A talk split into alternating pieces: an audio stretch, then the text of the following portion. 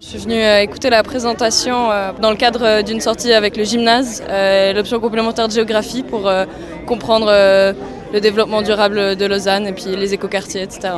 Est-ce que ça apporte à la ville de positif et de négatif Par curiosité, pour voir un peu ce qui, ce qui va se passer, quoi.